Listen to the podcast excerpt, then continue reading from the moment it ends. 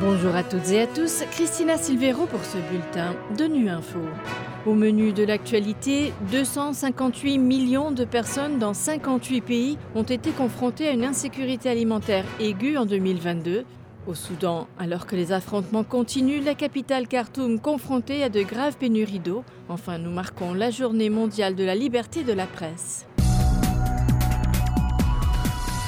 L'insécurité alimentaire aiguë s'est aggravée dans le monde l'an dernier sous les effets des conflits, des chocs économiques et des catastrophes climatiques. 258 millions de personnes ont eu besoin d'une aide alimentaire d'urgence en 2022 contre 193 millions l'année précédente, selon le rapport des agences des Nations Unies publié ce mercredi. Jérôme Bernard nous en dit plus.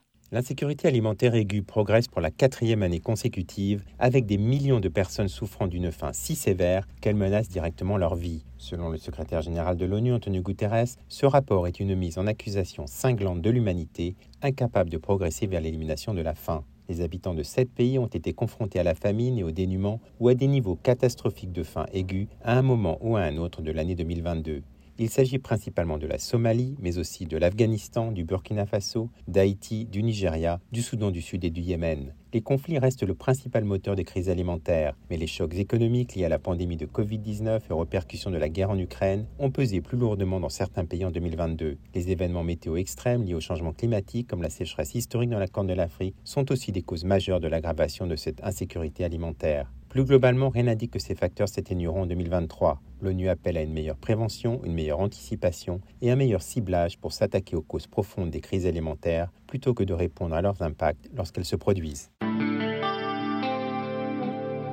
Alors que les affrontements se poursuivent au Soudan, le Bureau de la coordination des affaires humanitaires de l'ONU a noté ce mercredi que les infrastructures d'électricité, d'eau et de télécommunications, ainsi que les entreprises et les habitations, ont été endommagées, pillées ou détruites dans la capitale de Khartoum. Par ailleurs, les prix des produits de base dans certaines régions, comme les denrées alimentaires de base et le carburant pour la cuisine et les voitures, a augmenté de 40 à 60% Le chef des secours et de la coordination humanitaire de l'ONU s'est rendu dans le pays. Il a fait le point sur les priorités depuis Port-Soudan. On écoute Martin Griffiths. Les fournitures médicales, vous le savez, sont à tout point de vue la première étape d'une réponse humanitaire, particulièrement à Khartoum, où, comme nous le savons tous, près des deux tiers des établissements de santé ont été fermés pour diverses raisons liées au conflit.